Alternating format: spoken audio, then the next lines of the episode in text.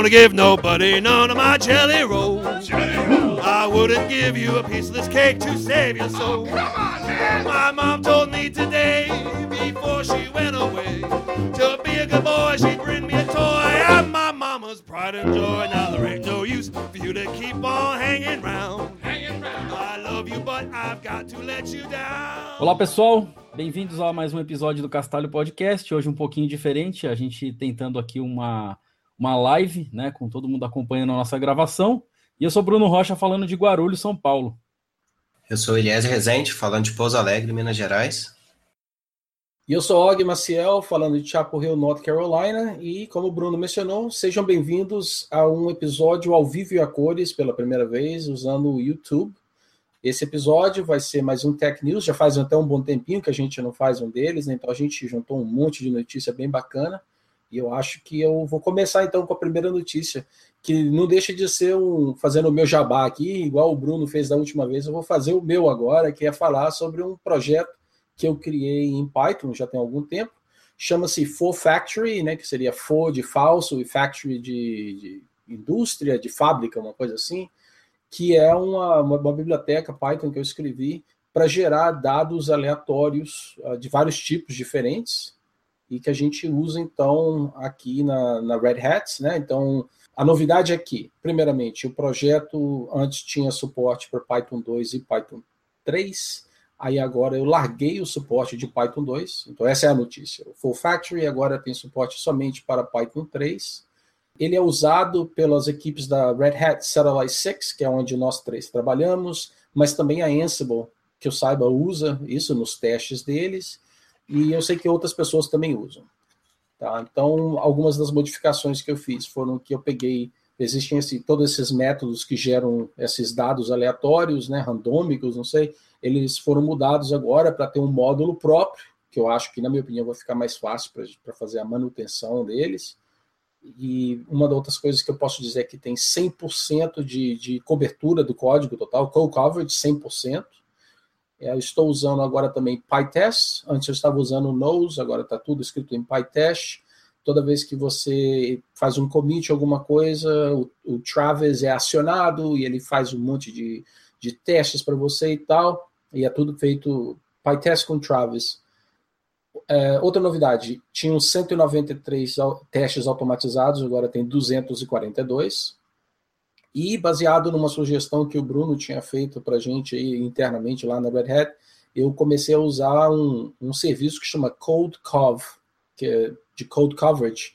O site é codecov.io, então eu vou deixar um link depois para vocês no show notes, mas vocês vão ver que está mostrando 100% de Code Coverage lá. Se vocês estiverem interessados em usar esse projeto para testes, para gerar dados aleatórios, você pode usar o pip install fauxfactory e você já pode começar a usar ele. Tem toda a documentação lá com alguns exemplos de como se usar. Então, essa é a primeira notícia do dia. Bom, eu já tenho pergunta aí sobre isso daí. Na verdade, eu tenho duas. A primeira é, o que você achou do Codecov aí, do serviço, no lugar do Coveralls? Você achou que ele funciona bem, a integração dele com o GitHub, essas coisas estão legais? Cara, a integração pelo GitHub foi facíssima demais. Nossa, foi muito fácil, sabe? Eu não tive que fazer nenhuma coisa miraculosa, não. A documentação no site é bem, bem clara, tem exemplos para várias linguagens diferentes. Então, você pode até mesmo, eles mostraram aqui, você pode ter integração pelo GitHub, quando tem um pull request, aí então o Codecov aciona lá e gera o relatório para você. Ou você também pode fazer manualmente, né? Você pode rodar os seus testes e fazer um upload manual. Então, foi super fácil. Os grafos são bem fáceis de entender, né? Para você ver onde é que estão os problemas no seu código. Nesse exato momento, se você clicar lá no link, você vai ver que tá tudo verdinho. Então, é uma belezura. Legal, porque ultimamente no Coveralls, né? Que é o serviço que a gente tem usado lá, aquela métrica dele lá, ele calcula se aumentou ou diminuiu, tem dado alguns problemas, né? Então, por isso que eu também estou curioso para mudar meus projetos aí para esse Codecov aí. A minha outra pergunta era que você falou aí sobre mudar para o Python 3, e alguns dos nossos projetos ainda estão em Python 2, né? Informação interna. Mas a gente vai ter que manter, então, durante algum tempo, a versão do Factor pinada lá, né? Até que a gente migre para o Python 3. Ah, é, beleza. Eu conversei com o Renzo, cara, e ele já tinha confirmado para mim que está tudo pin, então, na versão 2.1.0, o código está todo tagged, então, se algum dia precisar de alguma coisa, tem como a gente adicionar suporte ainda. É, eu não sei se a gente já falou disso aqui no Castalho, eu acredito que não, no Tech News, mas é outro serviço bem bacana que tem para quem usa Python, que é o PyUp, pyup.io, que a gente usa lá, que ele, quando uma biblioteca atualiza, ele avisa a gente que atualizou, mostra qual foi o change log, e aí a gente fica sabendo antes das coisas quebrarem, né? Então, é mais uma coisa que surgiu, dá para a gente colocar aqui depois no show notes. Bom, eu vou partir para a próxima notícia aqui, que eu achei bastante interessante, né? As pessoas até me perguntaram bastante, a galera no Facebook veio e começou a me perguntar, poxa, o que é esse negócio, esse tal de OpenShift.io e tal? Aí até para explicar, né? Às vezes o pessoal acha que porque a gente trabalha na Red Hat, a gente está por dentro de 100% do que está acontecendo e não dá, né? Porque é uma empresa muito grande, tem acho que quase 10 mil pessoas, né? Trabalhando, vários times, e então é impossível a gente saber tudo o que está acontecendo. E a verdade é que o OpenShift.io era um mistério para a gente também até hoje, né? Que foi lançado lá ontem. Foi ontem que foi lançado no Red Hat Summit, e é uma ferramenta nova da Red Hat. A Red Hat já tinha esse produto chamado OpenShift há vários anos. O OpenShift, que é uma plataforma, é um PaaS, né? Uma plataforma como serviço, que funciona bem parecido com o Heroku, entre outros, onde você consegue hospedar lá o que eles chamam de gears e colocar aplicações de diversas linguagens e plataformas e bancos de dados. Só que o OpenShift passou por várias mudanças recentemente, até o OpenShift novo, que é baseado no Kubernetes, e tem lá, agora ao invés de gears, tem os pods, né, para a gente conseguir escalar usando containers, ao invés de usar máquinas virtuais, né, o que dá muito mais performance para a solução. E aí agora, em cima desse OpenShift Online, que é a versão nova do OpenShift, a Red Hat está lançando aí o OpenShift.io, que é o seguinte, ele é uma plataforma completa, né, eles chamam de End-to-End Development Platform, que é o seguinte, você tem um painel onde você consegue desde criar o projeto, gerenciar as equipes, as tarefas do time, integrar com GitHub, com issues, notificação, várias coisas desse tipo. E, além disso, você consegue pegar o seu código dali mesmo, dessa plataforma OpenShift, e fazer o deploy num container, né? Numa plataforma de container do próprio OpenShift, né? Então, é bem interessante porque você tem toda a parte de orquestração de container pronta lá dentro. Eu não cheguei a usar, obviamente, ainda, porque ainda está em preview, mas eu assisti o demo. A gente vai colocar o link do demo aqui no show notes, né, para quem quiser ver a cara e o fluxo de trabalho do OpenShift.io. Mas o que eu achei mais interessante é isso, que você consegue pegar uma tarefa lá, tipo, digamos que você tem uma task ali que você precisa terminar, e você clica na sua tarefa e ele já te manda para o repositório onde está seu código.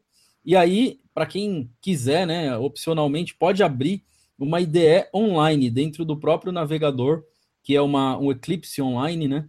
E ele tem suporte para várias linguagens, Python, Ruby, Java, entre outras. E aí você até altera seu código ali, faz todos os testes, CI, tudo rodando dentro do OpenShift. Isso eu achei interessante, porque, por exemplo, quando você vai rodar um teste lá dentro, quando você pede para dar um run test, ele inicia um container e dentro desse container está o sistema de CI.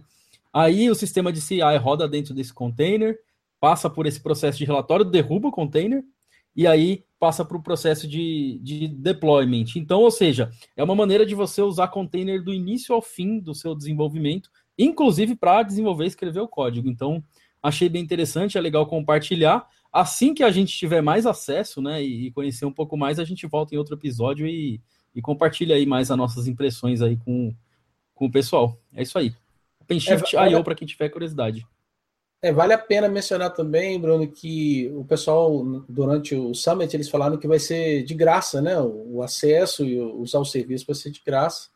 Então, isso é interessante, com certeza.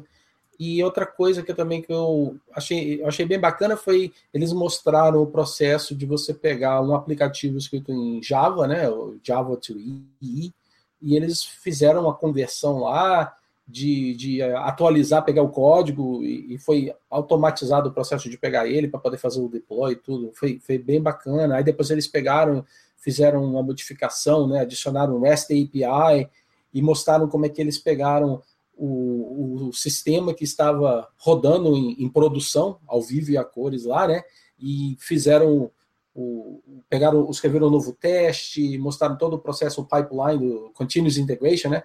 Rodou o teste, pegou o código novo e fizeram um lance do outro container e conseguiram atualizar o aplicativo em produção ao vivo lá. Foi bem interessante.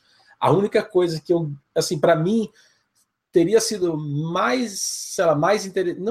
teria sido bem melhor se eles tivessem usado algum aplicativo escrito em Python, porque foi tudo em Java. Isso foi a única coisa que eu falei assim, pô, come on, usa alguma coisa de Python, né? Mas fora isso, foi show de bola.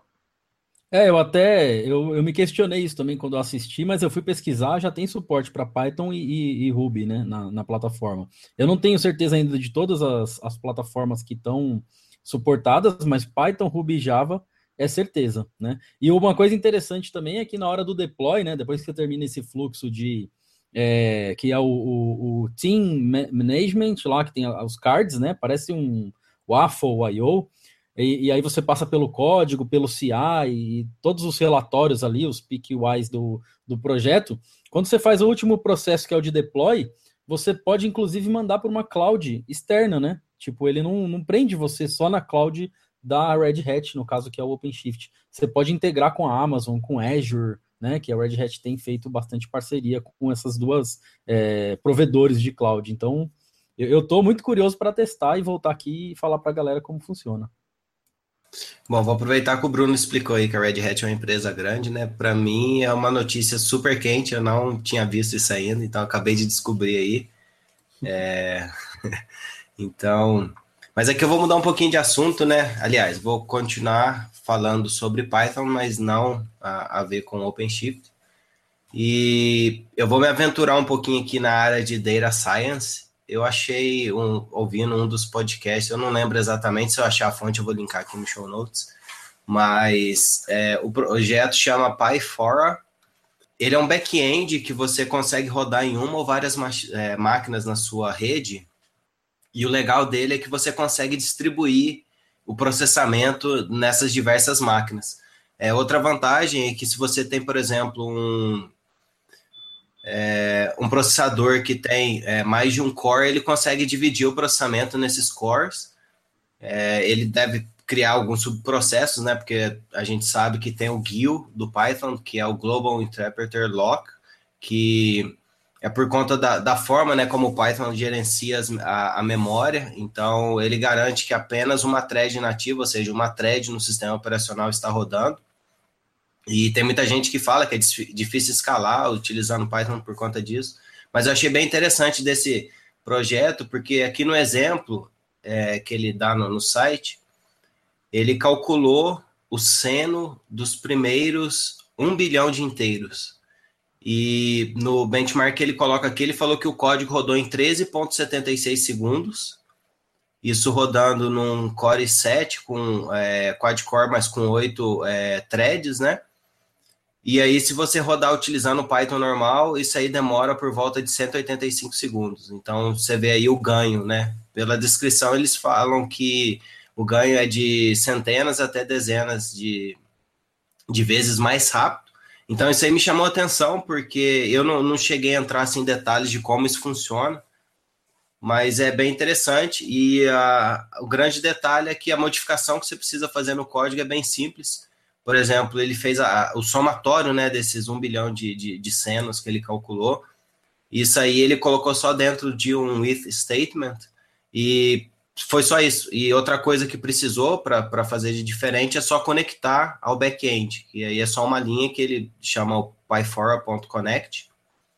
Então, assim, achei muito interessante, porque se você trabalha aí na área de Data Science, ou então quer fazer algum processamento um pouquinho mais pesado e quer realmente utilizar todo o poder que a sua máquina tem, você pode estar usando, e é bem simples assim de modificar o código para que ele seja executado utilizando o Pyfora.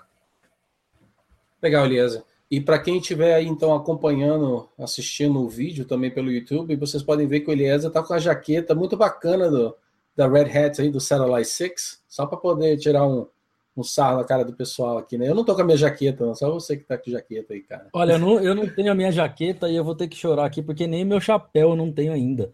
E aí eu tive que comprar um chapéu fake aqui, ó. Esse chapéu é aquele chapéu de camelô, tá vendo? Comprei o chapéuzinho no camelô lá da 25 de março, só para fazer uma graça, porque 1 ano de Red Hat, meu chapéu não chegou ainda. Olha a tristeza. Sacanagem, tem que falar que o problema é aí no Brasil, né? Não é Red Hat, o problema é aí, né? O problema é a nossa alfândega aqui, que prendeu nossa carga de chapéu. Pode crer. Para falar a verdade, eu tô usando a jaqueta aqui, que essa jaqueta é bem quente, eu tava meio gripado, ainda tô um pouco, então espero que não saia nenhuma tosse aí sem querer.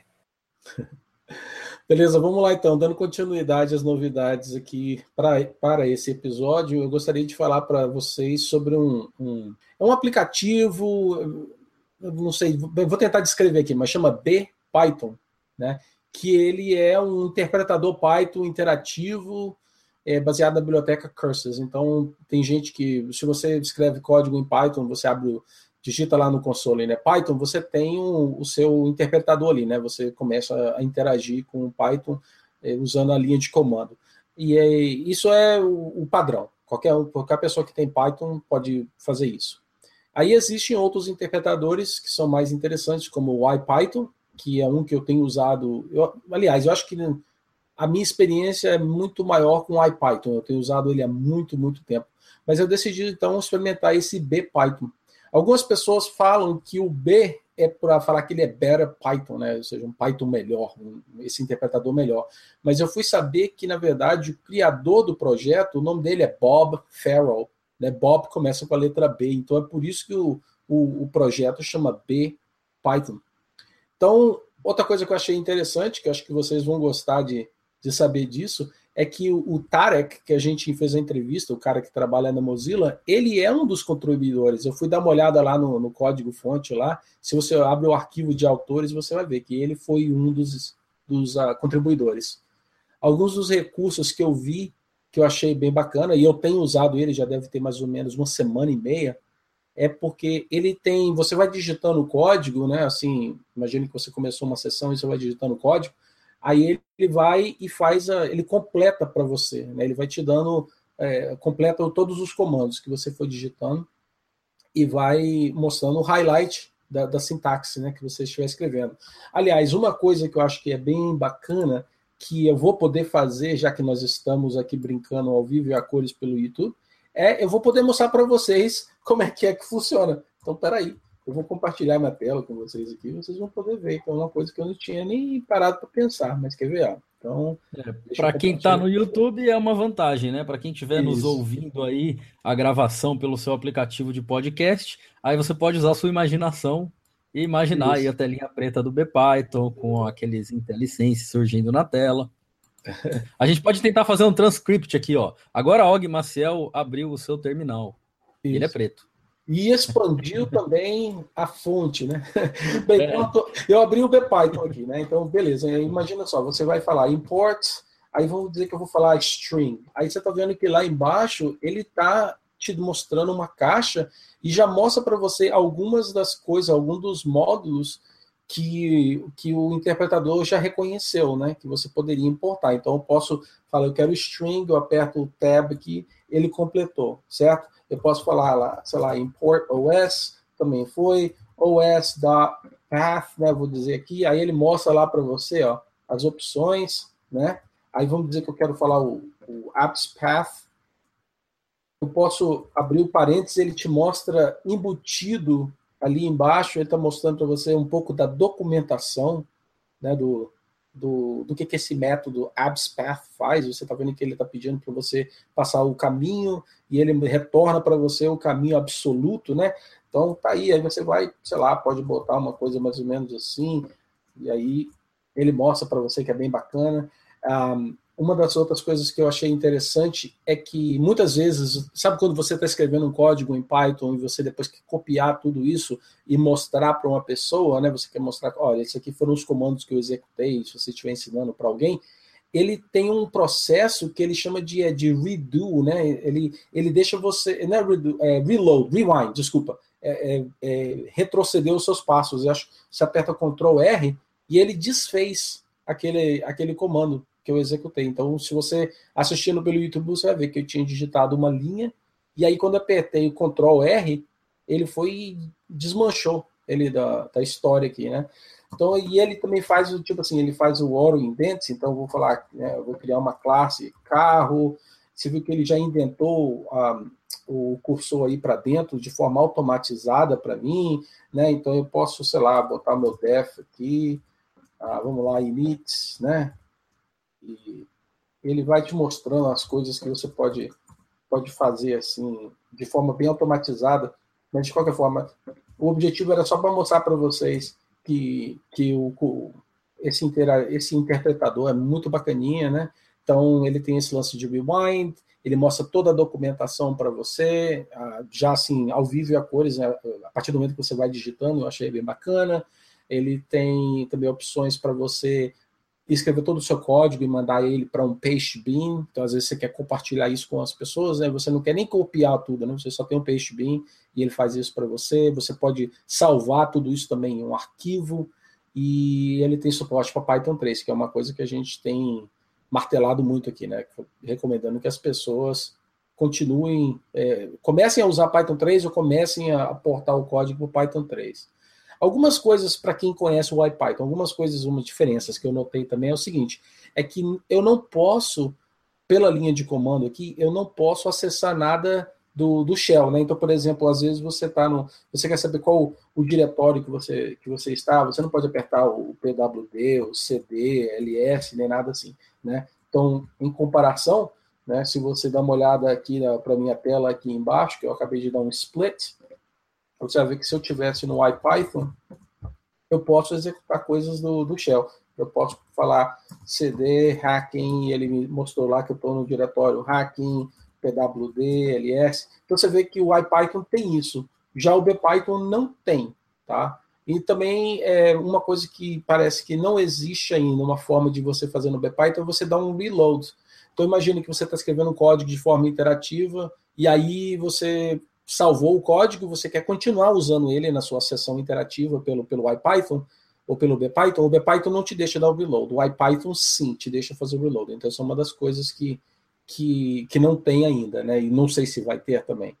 E eu acho também que outra coisa que talvez seja uma das coisas que mais destaca a diferença entre o IPython e o BPython é que o IPython tem esse negócio que antigamente chamava IPython Notebooks, hoje eles são chamados de Jupyter, né? Mas é como se fosse assim, você tem então o seu controle interativo, o interpretador interativo, mas via web.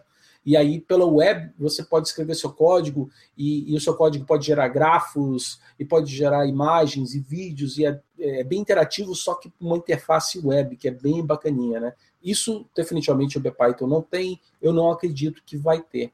Mas o BPython é assim, não deixa de ser uma coisa bem, bem bacaninha para quem estiver começando a escrever código em Python, não sabe exatamente informação sobre os métodos, os módulos que existem e tal. Então, eu vou recomendar, se você quiser brincar, você pode dar um pip install bpython, tá legal? E também vou deixar no show notes um vídeo que foi feito por uma pessoa chamada Dan Batter, ele fez um vídeo bem bacaninha também, mostrando alguma das coisas que ele achou interessante no BPython. Então eu vou deixar isso, essa é mais uma dica para vocês.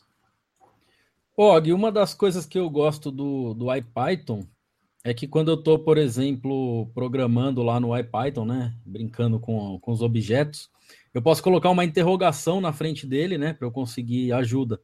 Tipo, eu tenho uma classe, eu escrevo o nome da classe, interrogação, e ele me mostra a ajuda daquela classe, e se eu coloco duas interrogações, uma seguida da outra, ele me mostra o código-fonte daquela classe. Aí eu consigo saber exatamente o que está acontecendo ali. Será que eu não sei, será que o BPython tem alguma coisa assim? Então, o que eu notei foi o seguinte, né? É que quando você, então, digitou o método, a partir do momento, imagina que é uma função, um método, a partir do momento que você digitou ele e botou parênteses, ele automaticamente mostrou a documentação, o que está no docstring. Então, o IPython, você põe um ponto de interrogação, ele te mostra o docstring dele, né? E dois, ele te mostra o source code, o código-fonte. Eu acho que o BPython não vai te mostrar o código-fonte, mas ele vai te mostrar o docstring por padrão já, a partir que você vai digitando. Ah, legal. Eu preciso brincar com ele. Eu usei ele há muito tempo, mas depois eu não testei de novo. Você ia fazer algum comentário aí sobre o BPython, Eliezer, ou não? Não, eu ia só comentar para o pessoal aí não ficar tão triste, né, que como a gente está fazendo esse episódio agora, que é ao vivo, mas depois a gravação vai lá para o nosso canal do YouTube. E o legal é que quem não assistiu ao vivo, pelo menos perdeu a oportunidade de fazer algum comentário ou perguntar alguma coisa aqui para a gente, para incluir aqui na hora, né? Mas a gravação vai estar lá. E, bom, eu ia falar que eu achei interessante o BPython, mas eu estou mais acostumado com o IPython também, como você e o Og disseram. A questão da interrogação e duas interrogações para poder ver o código, isso aí eu uso bastante. E também tem o IPDB também, que ajuda na hora de debugar, quando você precisa de um pouquinho mais de autocompletar essas coisas. Mas, assim, particularmente na maior parte do tempo, quando eu estou brincando com Shell, estou usando o IPython, e quando eu estou debugando, eu uso mais o PDB, que é mais simples, mais rápido ali. E muitas vezes eu não preciso ter que instalar isso no ambiente virtual. Mas eu achei bem interessante, eu acho que vale a pena dar uma brincada e ver se vale a pena mudar ou não. Legal, bom. Eu vou partir aqui para a próxima notícia aqui, na verdade a próxima biblioteca, né, que eu reservei.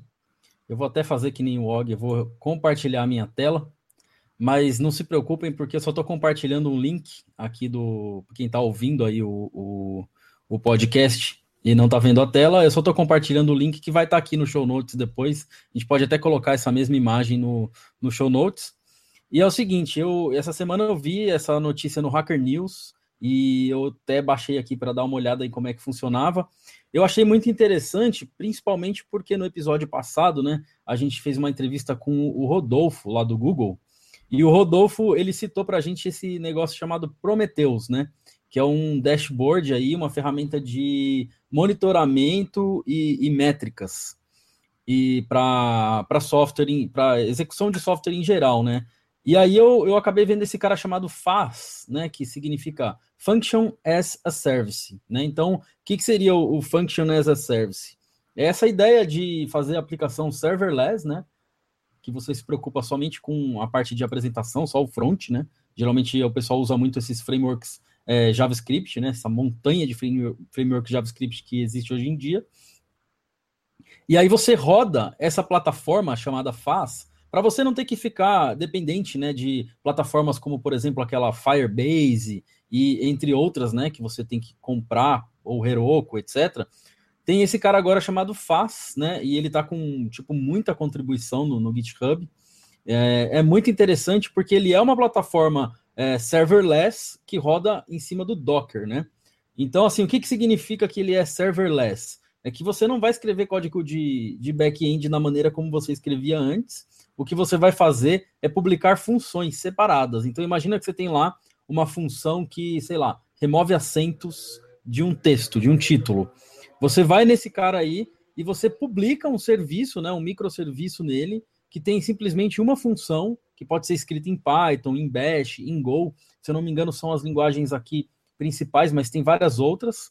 E aí, essa função fica sendo um serviço dentro desse FaaS, e lá do seu front-end você consome essa função, né? Então, cada funçãozinha é publicada como um container separado. Então, a vantagem disso é que você tem métricas, por exemplo, de tudo. Você tem métrica, por exemplo, o que está consumindo mais aqui na minha aplicação web? É quando a gente faz aqui a função de remover o acento do título das postagens, né? Então, você vai ter isso num container Docker separado, onde você vai ter métrica isolada, e isso é muito interessante para as aplicações de microserviço, serverless, e toda essa nova onda de container.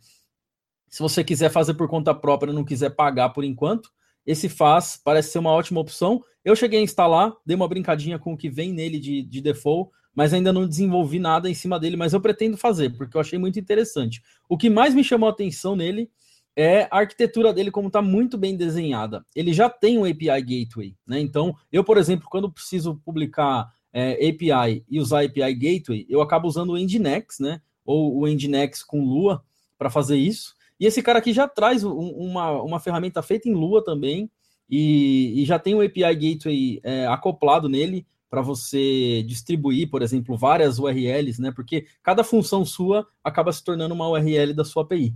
E ele tem um function watchdog que fica monitorando cada função da sua estrutura, né, de microserviço. E ele tem o tal do Prometheus aí, que o Rodolfo, né, para quem está curioso, pode ouvir o episódio passado. O Prometheus é uma interface mais um serviço de monitoramento, né? Então, imagina lá o New Relic, né, que a galera conhece muito, quem desenvolve web, mas o Prometheus, nesse caso aqui, ele está integrado com o Docker, né? Então, você vai ver que, eu até acho que tem um screenshot aqui, ó, olha lá, do Prometheus, ele tem uns gráficos aqui que ele vai te mostrar para cada container, né, ou seja, para cada função do seu sistema de microserviço, para cada função, quais são os gráficos, o que está consumindo mais, e eu achei isso muito, muito interessante, até porque está aberto, né, no GitHub para qualquer um usar. Então, fica a dica aí para quem quiser aprofundar nessa ideia de microserviço e serverless, o FaaS, né, FaaS, Function as a Service, totalmente baseado em Docker. Então, essa aí é a minha dica aí para o nosso episódio de hoje. Eu achei bem interessante essa dica, principalmente, acho que ver ali o Prometheus funcionando, a gente, né, ficou curioso, né, do episódio passado, então aí para quem está interessado em se tornar um engenheiro de confiabilidade de sistemas, né, igual o Rodolfo mencionou, deu algumas dicas, acho que isso aí também fica como sendo um bom cenário aí para poder estudar, poder brincar e, quem sabe, fazer um projetinho aí para servir como experiência. Bom, eu vou trazer um outro projeto aqui, ele é chamado M-Stream, e basicamente ele te ajuda a criar seu próprio Spotify, e ele é bem legal que se você, por exemplo, estiver usando o Windows ou o Mac, você pode baixar um executável que é baseado em Electron, e aí você consegue apontar para um diretório e suas músicas já vão estar já publicadas naquele local, e o legal é que você consegue... controlar isso e acessar de diversos browsers, então não importa se você está no seu desktop, se você está no seu laptop ou no seu tablet ou celular, e tem também a funcionalidade, né, de controle remoto, e o mais legal é que ele tem uma API em JSON que permite que você você possa programar ou ter alguns aplicativos, talvez em linha de comando, que possa mudar a música, alguma coisa assim.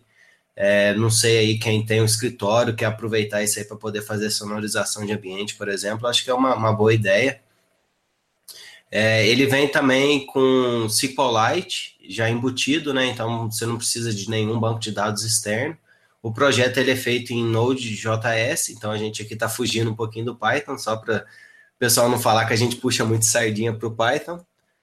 E achei bem interessante, na verdade, quem sugeriu esse link aqui foi o Bruno, mas eu achei muito bacana, principalmente eu que gosto muito aí de música, né? Então, eu acho que eu vou fazer um teste aqui. E eu vivo falando que eu vou usar minha Raspberry Pi para poder fazer alguma coisa, quem sabe isso aqui não seja um projetinho legal para se fazer. Então, achei bem bacana essa dica aí que o Bruno trouxe aí pra gente. Olha, eu já ouvi essa história aí da Raspberry Pi umas 5 vezes aqui no Castalho, hein? Você ia fazer um assistente pessoal, você ia fazer um player, você ia fazer um monte de coisa e até agora nada, hein? Isso aqui vai ser questão de honra. Um dia você vai ter que publicar um vídeo mostrando aí o que você fez com o seu Raspberry. É isso, eu vou ter que fazer mesmo. Por falar nisso, teve o artigo, né, do What The Flask, que se eu não me engano saiu mais uma parte agora, né? Era algo que estava mais ou menos igual essa... Então, tá mais ou menos eu com a minha Raspberry Pi, então a gente vai deixar o link aqui que tem o artigo, né, que o Bruno escreveu, é uma série, na verdade, de artigos, e aí sempre eu ficava cobrando, não só eu, né, como muita gente ficava cobrando o Bruno, então a gente vai deixar o link aí também, aproveitando um gancho e mais uma publicidade aí. Valeu. Beleza, então agora estou compartilhando mais uma vez a minha tela aqui.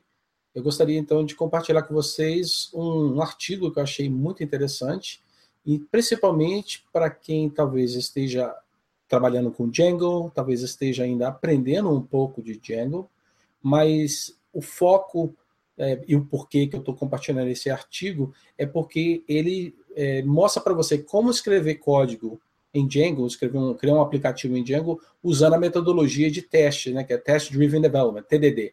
Então, o título do artigo é, em inglês, Test Driven Development of a Django RESTful API, e ele vai mostrar para você como que você vai criar um aplicativo em Django, fornecendo ela também uma interface de REST API, mas tudo você vai ver aqui, se você ler o artigo, ele ensina de ponta a ponta, do começo ao fim, como que você vai criar o aplicativo, tem todo o código, tá, para vocês irem acompanhando aos poucos, como que você adiciona suporte de REST, né, para o aplicativo, e aí ele começa, antes mesmo de começar a adicionar qualquer recurso, ele já vai falando, então vamos lá criar os primeiros testes, né? Aí você vai escrevendo os primeiros testes, e aí você vai rodando eles, e a partir do momento que você vai adicionando a perfumaria toda lá no aplicativo, adicionando mais métodos e mais recursos, aí você vai escrevendo os testes, roda eles, aí você vai e escreve o código.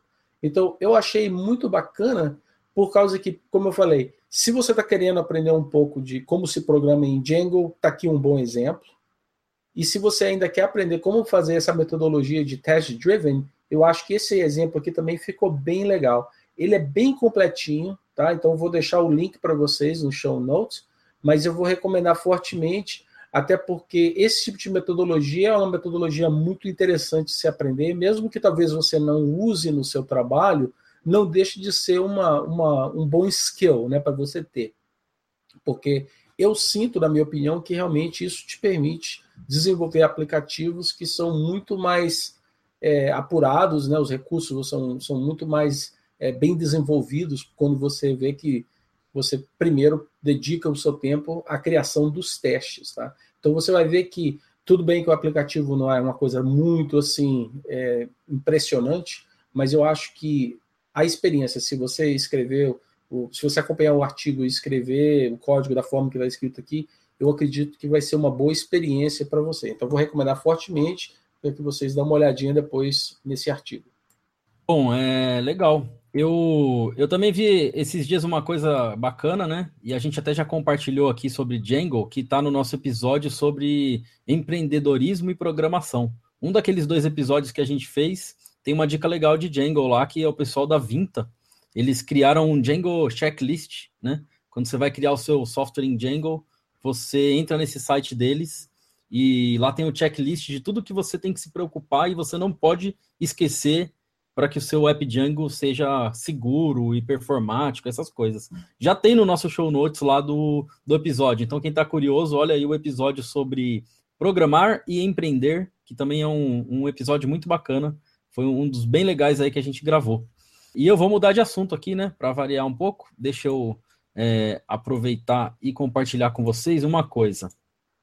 Um dos problemas de quem desenvolve utilizando a infraestrutura da Amazon, né, a AWS, nem tanto a parte de publicar, mas durante o desenvolvimento, você tem que ficar acessando as APIs da Amazon e para você rodar os seus testes, você tem que também ficar acessando as APIs da Amazon. Isso, além de consumir rede, às vezes consome o seu rating lá do próprio serviço, né? Às vezes você paga por chamadas lá ou por uso.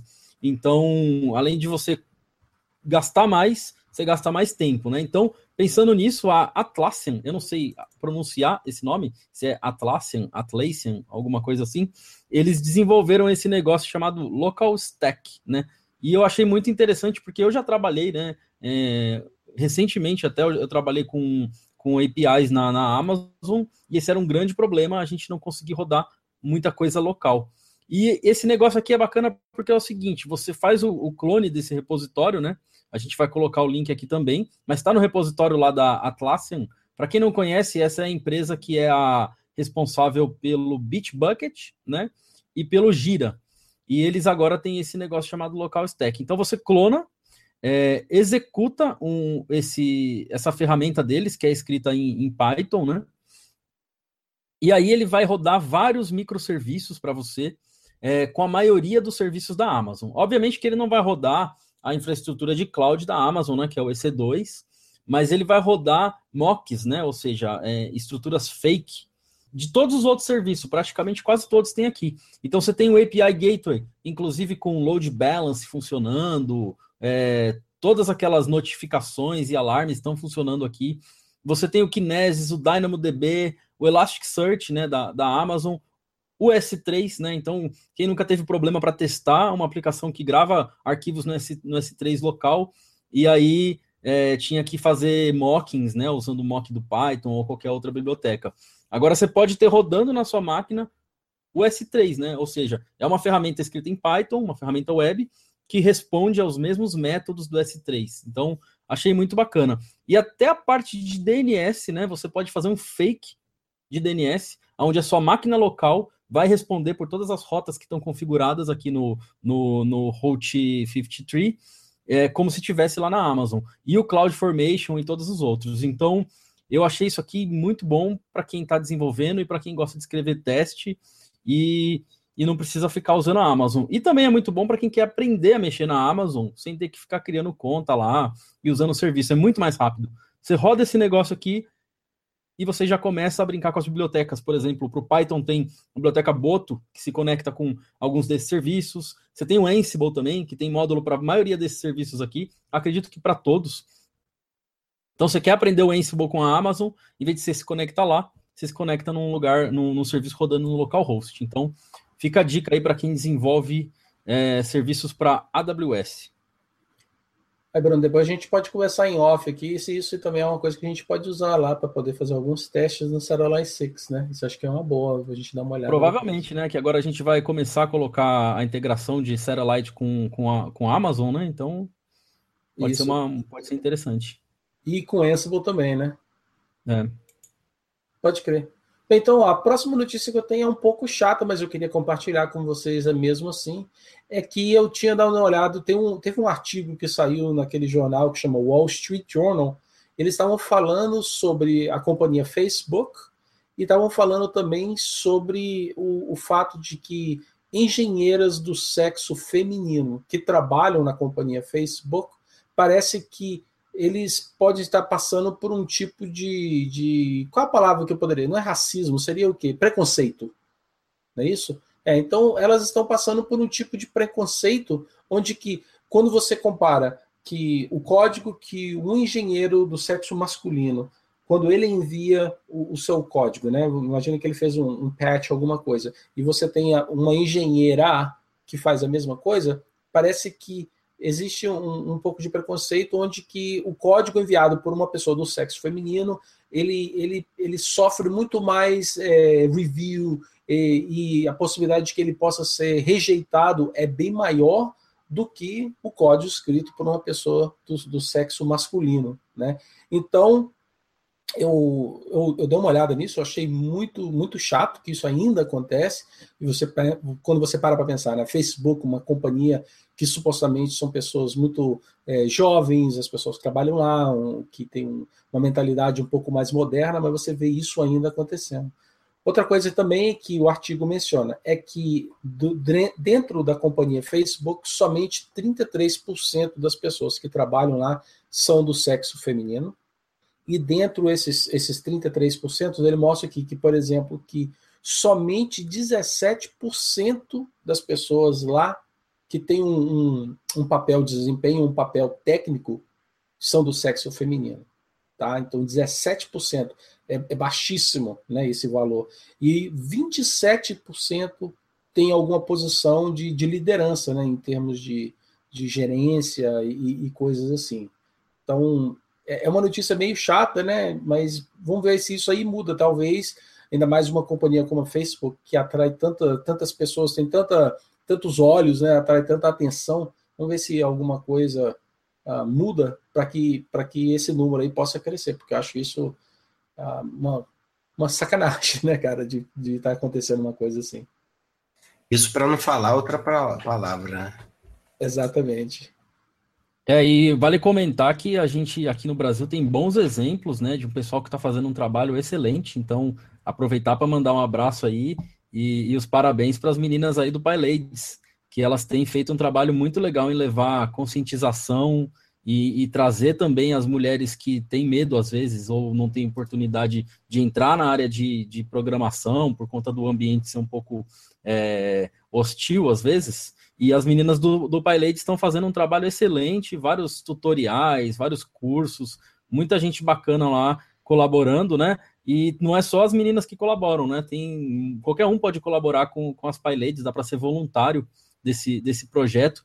No nosso episódio sobre Lua, a gente também falou aqui com a Etienne sobre o Lua, eu não me lembro se chamava Lua Ladies também, mas tem um grupo também que faz o mesmo tipo de iniciativa com Lua. Então, eu acho muito interessante esses grupos aí, a gente tem que apoiar bastante cada vez mais para que a gente consiga ter um nível de... para que as coisas se igualem, né? Porque tudo isso aí não faz o menor sentido. Pode crer. Bom, eu queria aproveitar o assunto e fazer um adendo aqui, que não tem nada a ver com nenhuma das duas coisas, mas tem a ver com a relação das mulheres participarem um pouquinho mais. O Ivan, do Tecnologia Aberta, eu vi um tweet que ele colocou que ele está à procura de alguma mulher interessada em participar de forma frequente no Opencast, né? Eu acho que o pessoal que acompanha a gente aí já sabe que eu, Bruno e o Og, às vezes a gente aparece por lá. Então, eu gostaria de deixar aqui um convite para que as meninas aqui do Brasil, que quem tiver interessado em participar lá no Tecnologia Aberta, é bem legal. Assistam um episódio lá, tem a gravação no YouTube, tem um áudio depois que é publicado como podcast, então é bem interessante também, até fica uma recomendação aí e um convite para as nossas ouvintes aí do Castalho, para se quiserem participar um pouco lá com o Ivan também do Tecnologia Aberta, fica aí a dica, vamos dizer assim. Eu vou aproveitar para mandar um abraço para o Elison Leão aí, nosso amigo de longa data, que está acompanhando pelo chat aí, e o Elison, inclusive, já foi voluntário do Django Girls, né? Django Girls é um outro projeto mundial, assim, é um projeto que, se eu não me engano, já teve na África, teve nos países, assim, muito distantes, o Fernando Massanori, o Elison, é uma galera aqui do Brasil que tem colaborado com o Django Girls, então tem muita iniciativa e eu acredito que a gente vai chegar aí um dia, logo, logo, que esses problemas serão passados, né? A gente não vai nem lembrar que existiam diferenças por conta de ser homem, mulher ou qualquer outro tipo de diferença. É isso aí. Tomara, eu tenho 3 filhas, então eu torço para que esse dia chegue logo. Beleza. Então, como já faz muito tempo que a gente não faz um book review, eu decidi fazer um hoje, né? Então, eu vou falar para vocês sobre um livro que eu li recentemente, que eu gostaria de recomendar para vocês. E não deixe de ser uma forma de a gente... mudar um pouco o conteúdo do podcast e incluir um pouco mais de cultura. Eu espero que vocês gostem. Mas o livro que eu gostaria de compartilhar com vocês hoje, ele chama-se, em português, eu não sabia disso, mas chama-se Complô contra a América, que foi escrita pelo escritor Philip Roth. Tá? Eu vou deixar um link para vocês depois no show notes. Eu não vi nada escrito sobre ele em português, então eu vou tentar explicar para vocês um pouco sobre o livro e por que eu achei ele bem bacaninha. Tá? Então, é um livro de ficção histórica, mais ou menos baseado nos anos 1940, mais ou menos, e é uma história contada do ponto de vista de um garoto que mora numa cidade de New Jersey chamada Newark, que, por coincidência, Newark tem muito tempo, é uma cidade no estado de New Jersey que tem muitos brasileiros, tá? Existem lugares lá que você pode andar alguns blocos sem ter que falar nenhuma palavra em inglês. Você entra em qualquer loja e você pode falar em português, você vai... Quando eu fui lá a primeira vez, foi até um choque para mim, 2 anos morando nos Estados Unidos, que eu podia entrar em qualquer lugar e pedir um pastel e um caldo de cana, falando em português, eu achei muito interessante isso. Mas, de qualquer forma, a história é baseada nessa cidade, lá de Newark. Então, nos anos 1940, na vida real, o presidente era o FDR, o Franklin Delano Roosevelt, e ele estava, então, considerando se reeleger pela 3ª vez, que é uma coisa que hoje em dia, se eu não me engano, a Constituição nem permite isso, né? Uma pessoa pode ser presidente somente por 2 períodos e acabou. Então, na vida real, realmente, o FDR estava tentando se reeleger. No livro, ele está tentando se reeleger pela 3ª vez, mas aí, então, ele está competindo do outro lado, né? Ele está competindo com uma pessoa chamada Charles Lindbergh, que foi um aviador muito famoso na história, talvez não só americana, mas mundial.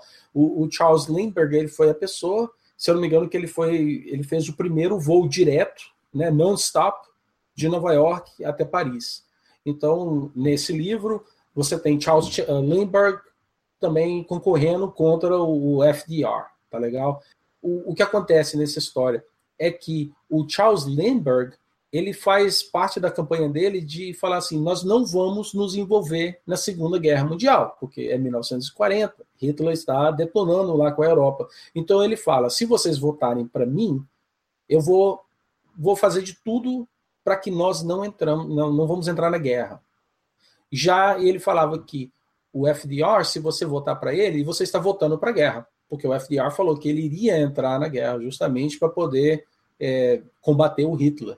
Tá? Então é mais ou menos assim que começa a história. Os dois, então, estão competindo um contra o outro. O Charles Lindbergh acaba ganhando essa eleição. Tá? Então ele se elege e vira o presidente dos Estados Unidos. Mas, por outro lado, a vitória do Charles Lindbergh também mostra que existem muitas pessoas que, primeiro, não querem entrar na guerra e que, para eles, não importa se isso significa que eles vão simplesmente fechar os olhos e fingir que não estão vendo o que o Hitler está fazendo com os judeus e a minoria na Europa. Então, mostra esse lado meio negro, assim, né? Então, as pessoas votaram para ele e isso está mostrando também que eles não se importam com o que está acontecendo no resto do mundo. Uma vez que o Charles Lindbergh foi eleito, aí ele, então, assina um acordo de cooperação com o Hitler, basicamente dizendo, Hitler, se você não me incomodar, eu não vou te incomodar. Né? Então, ele simplesmente lavou as mãos e falou, vocês podem fazer o que vocês quiserem. Ao mesmo tempo, nos Estados Unidos, né, as pessoas, então, que viam que, primeiro, que o Lindbergh ele não estava nem aí para os judeus, e essas pessoas que já tinham um pouco de preconceito contra os judeus, eles começaram, então, de uma forma bem expressiva, a mostrar ao público, né, o que eles pensavam sobre os judeus. Então, começaram a atazanar todas as pessoas de descendência judia que estavam nos Estados Unidos, não só de forma verbal, mas física também. Então, começaram a aumentar bastante o preconceito contra o judeu. O livro nos conta, do ponto de vista do personagem principal, que é um garoto de 8 anos, como que, pouco a pouco, o governo começa, de uma forma bem sutil, eles começam a identificar quem é judeu e separar eles do resto da população. Então, a propaganda que eles faziam primeiro, é que se você é judeu, você não é americano. Não importa quantas gerações a sua família já mora nos Estados Unidos. Então, eles fazem isso. Outra propaganda que eles fazem é, se você vota, se você é um judeu, você adora a guerra, porque os judeus estavam realmente querendo que o governo entrasse na guerra para poder parar a guerra, porque muitas pessoas estavam morrendo. Então, eles falavam, se você é judeu, você adora a guerra. Né? Então, aí, imagina só, nisso tudo criou um preconceito e um racismo extremo nos Estados Unidos, tá? E aí, por exemplo, alguma das coisas que eles fizeram até mesmo foi criar esse movimento, igual os nazistas fizeram, onde que você pega as crianças e você leva para esses campos para treinar eles a ser mais nazista, né? No caso aqui, ser mais contra os judeus. Então, era uma forma de falar assim, vamos fazer uma lavagem cerebral para vocês pensarem da forma que nós pensamos, e ser contra os judeus, ser contra qualquer pessoa que é contra o governo, mesmo que isso sejam seus pais. Né?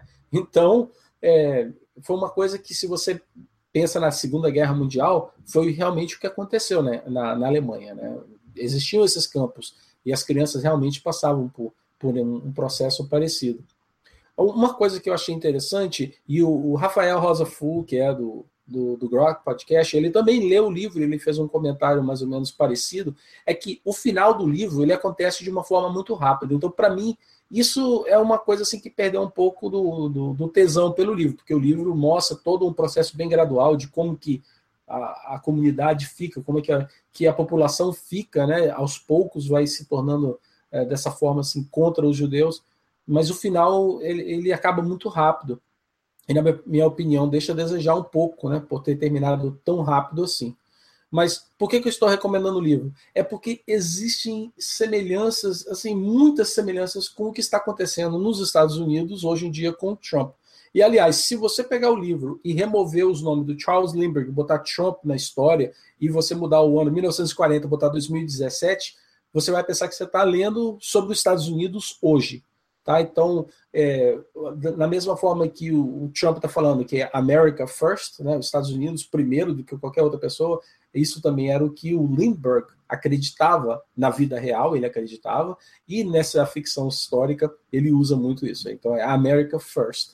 E também, da mesma forma que antes o pessoal falava que o Lindbergh, o presidente americano, estaria sendo influenciado ou controlado pelo Hitler, você vê que hoje em dia eles falam que o Trump é controlado, manipulado pelo Putin, da Rússia. Então tem essa outra semelhança aí.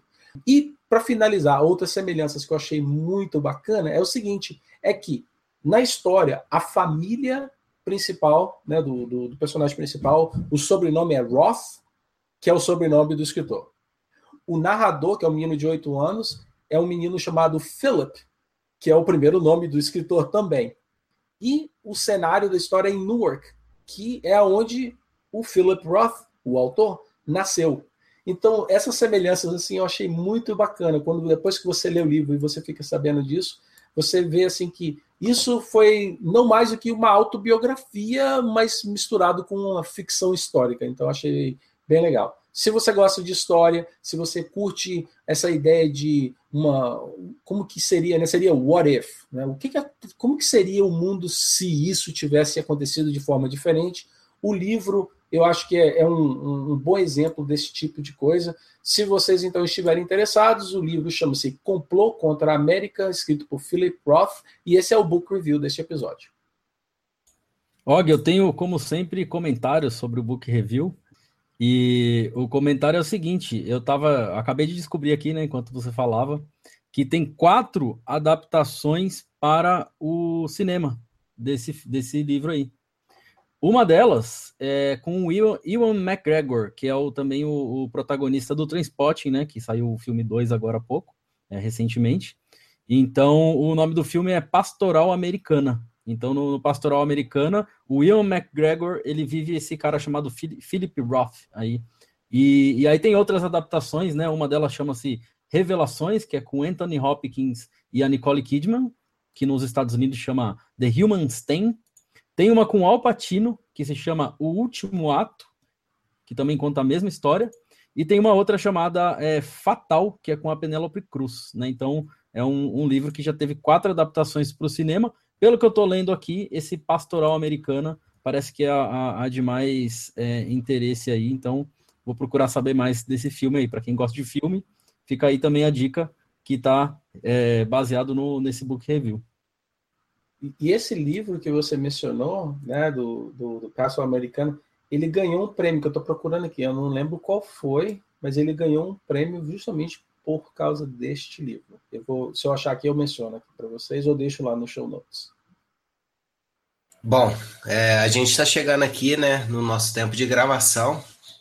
O legal foi que a gente teve espectadores aqui ao vivo e uma das coisas que um dos nossos espectadores, né, o Elton Vaz, deixou foi um comunicado muito importante. Se você vai a Python Sudeste, o local do evento mudou. Então, agora vai ser realizado no Clube de Engenharia, que fica na Avenida Rio Branco, 124, lá no centro do Rio de Janeiro. A gente vai deixar aqui escrito, né, para vocês não se perderem. Então, fiquem atentos aí. Se eu não me engano, a Python Sudeste é agora em maio, eu não lembro exatamente o dia, mas a gente deixa todas as informações aí no show notes. É isso aí. E agora a gente também quer agradecer todo o pessoal que acompanhou, né? Essa nossa primeira live, né? Primeira vez a gente fazendo essa tentativa de gravar um episódio ao vivo com a participação de todo mundo. E agradecer todo mundo aí, o Ellison Leão já foi mencionado, tem o PlaySec, tem o Ivan aí do Opencast, Tecnologia Aberta, o Elton Vaz, que está sempre acompanhando o nosso podcast, e o Thiago Cordeiro. Obrigado aí por ter acompanhado, e o Rogério Fonseca também, que chegou agora no finalzinho, mas pegou aí também um pedaço do episódio. Muito obrigado a vocês, acho que a gente vai acabar fazendo outros episódios como esse, então mandem depois para a gente comentários, o que vocês acham que a gente deve falar aqui, e fica aquela dica, né? Quanto mais treta, melhor. Se quiserem que a gente fale coisas polêmicas, é sempre mais divertido. Bom, então, o Bruno já mencionou aí, né, para deixar comentário. Então, como esse foi a nossa primeira vez aí ao vivo, a gente gostaria de saber o que vocês acharam, principalmente o pessoal aí que está ao vivo, se puder deixar as impressões aí. E se você está ouvindo depois a gravação, comente aqui para a gente, fala se você quer participar numa próxima oportunidade, se você gostaria que a gente fizesse mais eventos ao vivo. E aí eu vou deixar aqui um gostinho de... quero mais, e aí o Og vai comentar um pouquinho mais sobre isso. Exato, então o plano é o seguinte: se vocês gostarem do episódio ao vivo, se vocês gostaram disso, né? Então, esse episódio que nós estamos gravando hoje é o episódio 99. Isso quer dizer que o próximo episódio, número 100, vai ser gravado na quarta que vem. Vai ser um episódio muito especial para nós. Então, o que nós bolamos aqui no dia 10 de maio, quando a gente vai gravar o episódio número 100, nós vamos fazer vai ser um tema um pouco diferente. Nós vamos fazer um cage match aqui. Nós vamos fazer uma briga de sistemas operacionais. Então, nós vamos convidar algumas pessoas, vamos ter uns convidados especiais, para poder ter uma discussão sobre, entre vários temas, qual é o melhor sistema operacional para fazer X. E X vão ser vários temas que nós vamos expor aqui. Então, a ideia vai ser falar sobre o Linux em geral, sobre o Windows e sobre o Mac. Então, nós vamos convidar pessoas que não vão ser... nós não vamos convidar o Richard Stallman, tá? Então, não vai ter nenhum radical, nem nada assim, para poder vir aqui jogar pedra. Vai ser uma coisa um pouco mais aberta, mais amigável. Mas nós vamos ter, então... Até então, planejamos ter participação de membros do Dev na Estrada, do Hackingcast, do Opencast, dentre outros, tá? Então, vamos ter pessoas representando vários sistemas operacionais, e o que nós gostaríamos de fazer é ter participação de vocês, nossos ouvintes, ao vivo, e participar de uma enquete. Então, durante a discussão, nós vamos compartilhar um link, vai ser ao vivo, onde vocês vão ter a oportunidade, então, de votar, baseado na discussão que a gente vai ter nos temas. Você vai poder votar para ver, então, quem vai ganhar nessa briga, nesse cage match aqui. Quem vai ganhar? Se vai ser o Linux, o Windows ou vai ser o macOS? Então, a gente vai fazer isso no dia 10 de maio. Se vocês gostaram da ideia, deixa aí pra gente um comentário, tá? Mas a ideia é gravar na quarta-feira que vem pelo YouTube, aqui no mesmo local, e convidar todas essas pessoas que nós mencionamos aqui, mas contamos muito com a sua participação. Eu também quero mencionar que a gente também convidou a Priscila, né? A maioria do pessoal deve conhecer a Priscila Mayumi. No Twitter é a Mayoga, ela trabalha muito com Microsoft, inclusive já trabalhou no Microsoft, e, se eu não me engano, e ela tem um canal de games, né? Então vai ser interessante ouvir a opinião dela sobre o uso de Windows para games, né? E como que isso se compara com os outros sistemas operacionais, né? E aí a gente tem também o pessoal do Opencast aí que também joga no Linux, né? Então vai ser uma briga muito legal da galera falando como que é essa vida de ser gamer, developer, usuário comum, etc., nos três sistemas. Vai ser uma briga boa mesmo, assim, vai ser bem interessante. E o mais legal é que a gente vai ficar só olhando, né? Só assistindo e jogando lenha na fogueira e ver o pessoal dando as opiniões. Bem legal. E eu queria dar outro recado aqui também, que é sobre o Caipira, né? O Caipira, né? Ou Caipaira, não sei como que a pessoal tá pronunciando. É um evento muito bacana que tem aqui no interior de São Paulo. Vai acontecer a segunda edição em Ribeirão Preto, no dia 24 de junho, para comemorar aí São João. E vai ser uma festa junina, vai ter fogueira, paçoquinha, quentão, tudo isso lá, doce de abóbora, toda aquela coisa de festa junina. E no meio dessa festa junina, um monte de palestra de Python. E eu vou estar lá fazendo um keynote, vai ter um monte de gente lá também legal fazendo palestra. A submissão de palestra já está aberta, então caipira.com.br ou caipira.org, o link vai estar aqui. E é isso aí. Quem estiver em São Paulo, querendo ir para o interior e participar dessa experiência aí, Festa Junina Pythônica, é só colar lá no Caipira. Bom, aproveitar, né, que a gente está falando de evento aí, tem a Python Brasil 13, que vai acontecer em BH. E aqui a gente já tem o pessoal que já mandou. Então, o Bruno, ele mandou um tutorial, What The Flask. Então, a gente comentou aí sobre a série de artigos, né, que a gente já vai deixar o link. Então, tem lá para você votar. A gente vai deixar o link aqui para você votar no tutorial do Bruno. Ele está planejando também enviar uma palestra. Ainda não tem tema. E aí entra eu, que também estou nessa mesma situação. Mas eu estou pensando em colocar alguma coisa a respeito de engenharia de qualidade.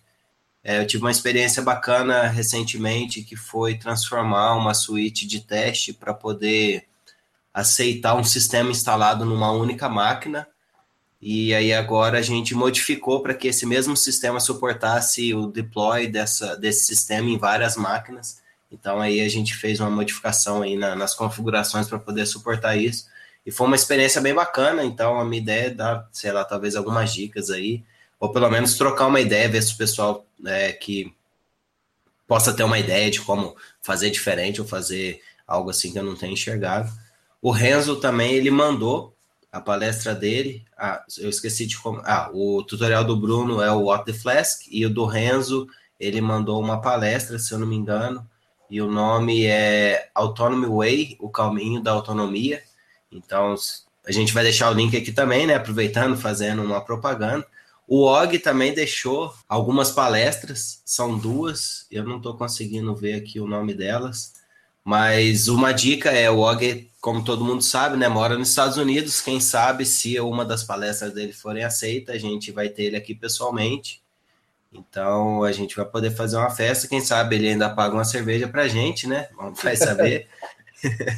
E tem uma coisa que está escrita aqui que pode ser que a gente faça um castalho ao vivo ou talvez uma gravação lá na Python Brasil. A gente já fez isso lá em Floripa, né? Eu e o Bruno, a gente improvisou lá na hora, mas eu acho que ficou bem legal. E fizemos 3 episódios falando sobre a Python Brasil.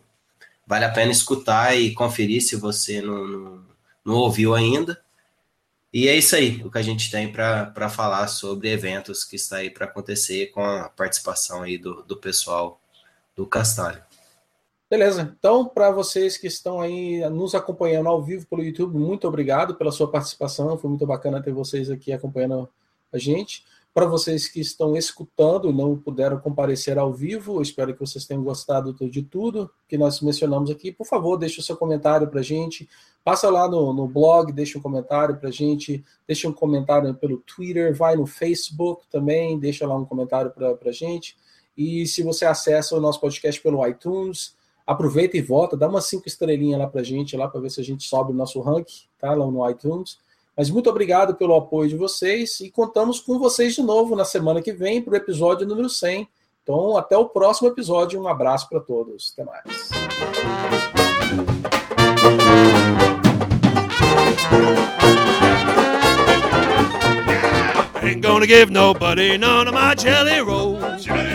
I wouldn't give you a piece of this cake to save your soul. Oh, come on, man. My mom told me today, before she went away, to be a good boy, she'd bring me a toy. I'm my mama's pride and joy. Now there ain't no use for you to keep on hanging round. I love you, but I've got to let you down.